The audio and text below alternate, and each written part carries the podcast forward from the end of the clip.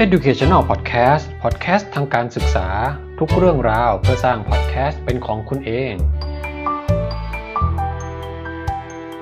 สวัสดีครับ ขอต้อนรับทุกท่านนะครับ เข้าสู่รายการพอดแคสต์ทางการศึกษากับผมนะครับ อาจารย์ลงลบน้อยสกุล แล้วก็ท่านอาจารย์ปิยมนัทนะครับ ทั้งสองสองคนเราเนี่ยนะครับ มาจากคณะครุศาสตร์ มหาวิทยาลัยราชภัฏพิบูลสงครามครับ ตอนที่ 3 นี้นะครับเราจะมาพูดคุยถึงประโยชน์ของการใช้พอดแคสต์ทางการศึกษานะครับ ซึ่งตอนที่แล้วเนี่ยเราได้กล่าวถึงนิยามไปแล้ว นิยามประเภทนะครับว่ามันมีแบ่งการแบ่งกันหลายอย่างความหมายว่าอย่างไรนะครับ ความยาวชนิดของสื่อวัตถุประสงค์นะครับ คราวนี้เรามีคำถามครับอาจารย์ว่าทำไมเราต้องนำพอดแคสต์มาใช้ทางการศึกษาด้วยครับเอออันที่จริงเราไม่จำเป็นจะต้องนำเอาพอดแคสต์มาใช้ทางการศึกษาก็ได้นะครับ ถ้าเกิดว่า การจัดการเรียนการสอนแบบปกติของเราเนี่ยไม่ได้มีปัญหาอะไรไม่ต้องไม่ได้ต้องการจะพัฒนา หรือนำเอาประโยชน์อะไรจากพอดแคสต์มาใช้ทางการศึกษานะครับแล้วก็สอนในห้องเรียนในชั้นเรียนแบบเดิมนะครับก็ไม่จำเป็น แต่ถ้าเกิดว่าเราได้เห็นประโยชน์ของพอดแคสต์แล้วนะครับ ผมก็เชื่อว่าหลาย ๆ ท่านนะครับ ที่เป็นคุณครูรวมถึงนักการศึกษาต่างๆ ก็น่าจะหยิบยกเอาข้อดีหรือว่าประโยชน์ของพอดแคสต์เนี่ยนะครับไปใช้ในการจัดการเรียนการสอนของท่านนะครับ หรือแม้แต่เป็นการเรียนรู้นะครับ เป็นพัฒนาการความรู้นะครับ เป็นการพัฒนาความรู้ของตัวท่านเอง ก็นับว่าเป็นประโยชน์อย่างหนึ่งของพอดแคสต์นะครับ ครับสำหรับประโยชน์เนี่ยนะครับของพอดแคสต์มีนักการศึกษานะครับได้เขียนบทความวิชาการเอาไว้แล้วนะครับ ก็คือคุณโจเอเชียนะครับแล้วก็ธัญญาในปี 2009 นะครับ ในบทความ2019เออ2019 ครับขออภัยครับ ในบทความของโจเอเชียแล้วก็ธัญญานะครับ เขียนถึงประโยชน์แล้วก็ข้อดีไว้ 4 อย่างนะครับ ก็คือความยืดหยุ่นนะครับ กดดันน้อยความเป็นกันเองนะครับ อาจจะไม่เป็นทางการอะไรเงี้ยนะครับ แล้วก็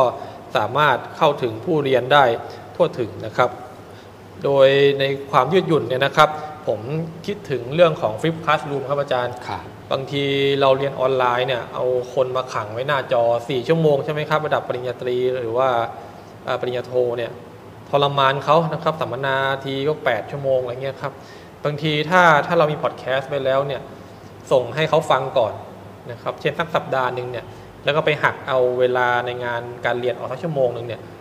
ไอสุขภาพของคนที่มานั่งเนี่ยมันก็จะดีดีกว่ามานั่งขังกันไว้หน้าจอ 4 ชั่วโมงดังนั้นความยืดหยุ่นเนี่ยนะครับพอดแคสต์ช่วยได้ อาจจะใช้เป็นขั้นนำของการสอน อาจจะใช้เป็นเนื้อหาบางอย่าง เช่นเรียนไปชั่วโมงครึ่งอะพักหนึ่งชั่วโมงไปฟังพอดแคสต์ แล้วก็สรุปมาส่งท้ายคาบค่อยมาเจอกันท้ายคาบอีกสักครึ่งชั่วโมง อะไรอย่างนั้นนะครับ อันนี้ก็จะเป็นเรื่องของออความยืดหยุ่นครับครับสำหรับเรื่องของ less pressure นะครับมีความกดดันน้อยนะครับ อันที่ 2 คือ ผู้สอนก็สามารถผ่อนคลายความกดดันนี้ได้นะครับ โดยการพูดคุยอย่างสบายๆนะครับ โดยที่ไม่ต้องกังวลเรื่องของภาพลักษณ์ของตัวเองที่จะปรากฏอยู่บนหน้าจอนะครับ ในกรณีที่เราจะทำการบันทึกนะครับทำการบันทึกสื่อบันทึกวิดีโอ คุณครูหลายท่านนะครับ อาจจะไม่ชินนะครับ หรือว่าประหม่ากับการพูดหน้ากล้องนะครับ การใช้พอดแคสต์นะครับ ซึ่งเป็นสื่อเสียงเพียงอย่างเดียวเนี่ย ก็สามารถผ่อนคลายความกดดันตรงนี้ลงไปได้เยอะเลยนะครับ เวลาบันทึกวิดีโอนะครับ เวลาบันทึกเสียงเนี่ยก็ไม่ต้องมาวุ่นวายเรื่องของขาตั้งกล้องนะครับ การจัดมุมจัดไฟนะครับ แต่งหน้าแต่งตัวต่างๆนะครับ ก็สามารถบันทึกเสียงได้ด้วยความนะไม่ต้องกดดันมากนะครับอีกประการหนึ่งนะครับข้อที่ 3 คือการเรียนรู้อย่างไม่เป็นทางการนะครับ อันนี้ก็ต้องพูดถึงการจัดพอดแคสต์แบบไม่เป็นทางการด้วยนะครับ รูปแบบการพูดคุยการสนทนานะครับ อาจจะเชิญ แขกรับเชิญผู้เชี่ยวชาญ หรือว่านักศึกษานักเรียนสักท่านสองท่านที่มีผลงานดีเด่น หรือว่าได้รับรางวัลมาเอามาพูดคุยนะครับ ไม่เป็นทางการคือคุยไปเรื่อยๆผ่อนคลายนะครับคล้ายๆเล่าเรื่องเล่านิทานให้นักเรียนฟัง โดยเฉพาะนักเรียนชั้นประถมนะครับ หรือว่ามัธยมต้นที่ยังไม่สามารถมีสมาธิจดจ่อกับสิ่งที่เป็นทางการได้มากนักเนี่ยนะครับไอ้ลักษณะนี้ก็จะเหมาะสม เช่นเล่านิทานให้ฟังก็จะดีกว่าต้องมาเปิด ซูมเปิดมีดแล้วก็มานั่งเล่ากันบางทีเขาไม่พร้อมก็เล่าอย่างเงี้ยอาจจะเด็กอาจจะไปฟังก่อนนอน พ่อแม่อาจจะเปิดให้ตอนทานข้าว ก็ขอให้ฟังก่อนมาเรียน ก็สามารถช่วยผ่อนคลายได้แล้วก็น่าฟังมากขึ้นเลยครับครับสำหรับบรรยากาศการเรียนแบบไม่เป็นทางการนะครับ ก็จะผ่อนคลายแล้วก็ผู้เรียนก็จะไม่เคร่งเครียดนะครับ ผู้เรียนก็จะเกิดการเรียนรู้ที่ดีมากกว่าการกดดันผู้เรียนนะครับ อันที่4นะครับ inclusivity นะครับหมายถึงการรวมเป็นหนึ่งนะครับในที่นี้จะหมายถึงว่าตัวพอดแคสต์เนี่ยสามารถเข้าถึงได้จากอุปกรณ์ที่หลากหลายนะครับไม่ว่าจะเป็นคอมพิวเตอร์ตั้งโต๊ะนะครับโน้ตบุ๊กหรือว่าโทรศัพท์มือถือ แล้วก็ตัวมันนะครับเป็นไฟล์เสียงนะครับที่มีขนาดเล็กนะครับใช้แบนด์วิดท์ที่น้อย ก็จะไม่ต้องเปลืองสัญญาณอินเทอร์เน็ตนะครับแล้วก็สามารถดาวน์โหลดลงไปเก็บไว้ในอุปกรณ์ส่วนตัวก็ได้นะครับ เราสามารถ ไปเปิดฟังในที่ที่ไม่มีสัญญาณก็ได้นะครับ จะเห็นนะครับว่าประโยชน์ของพอดแคสต์เนี่ยมีมากมายเราสามารถนำมาประยุกต์ใช้ทางการศึกษาได้เยอะเลยนะครับ แต่ว่าข้อจำกัดเนี่ยก็จะมีเหมือนกัน เพราะว่าเป็นสิ่งเสียงเพียงอย่างเดียว บางทีเนี่ยเขาไม่ค่อยเห็นภาพนะครับผู้เรียนยกตัวอย่าง เช่น คุณครูประถมศึกษา หรือประถมวัยที่เป็นคุณครูใหม่เนี่ย เวลาเล่านิทานเนี่ยนะครับ นิทานในหัวเนี่ยก็ไม่ค่อยมี ก็ชอบจะไปเอานิทานอีสปมาเล่าไม่ผิดนะครับ แต่บางอย่างเนี่ยเด็กนึกไม่ออกนะครับ เช่น นกกระสากับเหยือกอืมบ้านบางเด็กบางคนไม่มีเหยือกนะครับค่ะมีแต่แก้วกับขวดน้ำนกกระสาหน้าตาเป็นอย่างไรก็ไม่ทราบ หรือว่าเอ่อสุนัขจิ้งจอกอย่างเงี้ยครับ เยอะเลยนะครับอีศพเนี่ย บ้านเราไม่มี มีแต่สุนัขเฉยอืมๆสุนัขบ้านพุดเดิ้ลอะไรพวกเนี้ยนะครับ เด็กนึกไม่ออกนะครับ หรือว่าลูกหมูสามตัวสร้างบ้านด้วยอิฐเด็กบางคนไม่รู้จักอิฐ เอ๊ะแล้วมันจะแข็งแรงได้ยังไงครั้งนั้นเจตนาของการฟังพอดแคสต์เนี่ยมันก็จะเอ่อผู้ฟังจะไม่สามารถบรรลุเจตนาของเราได้ เพราะว่านึกไม่ออกเชื่อมโยงไม่ได้ไอ้คันจะเล่าเรื่องค่อย ๆ ให้เห็นภาพ เช่น หมาจิ้งจอกมันก็คล้ายๆหมาบ้านหูมันตั้งตั้งตัวเรียวๆหางเป็นพวงๆ มันก็จะเสียอัธรสเด็กก็จะไปโฟกัสลักษณะนั้นมากกว่าเรื่องราวที่เราจะเล่าอีกเป็นปัญหานะครับ ยากอยู่เหมือนกันนะครับ มีทางออกอย่างไรบ้างครับอาจารย์ อันนี้ก็เป็นเรื่องที่ท้าทายเหมือนกันนะครับ ในการอธิบายบางสิ่งบางอย่างข้ามประสาทสัมผัสนะครับ คือให้ปิดตาแต่ว่าให้ฟังว่าสิ่งที่อยู่ตรงหน้าเนี่ยมันมีลักษณะอย่างไรนะครับ อันนี้ก็จะต้องใช้วิธีการค่อยๆบรรยายนะครับ ให้ผู้ฟังนึกภาพตาม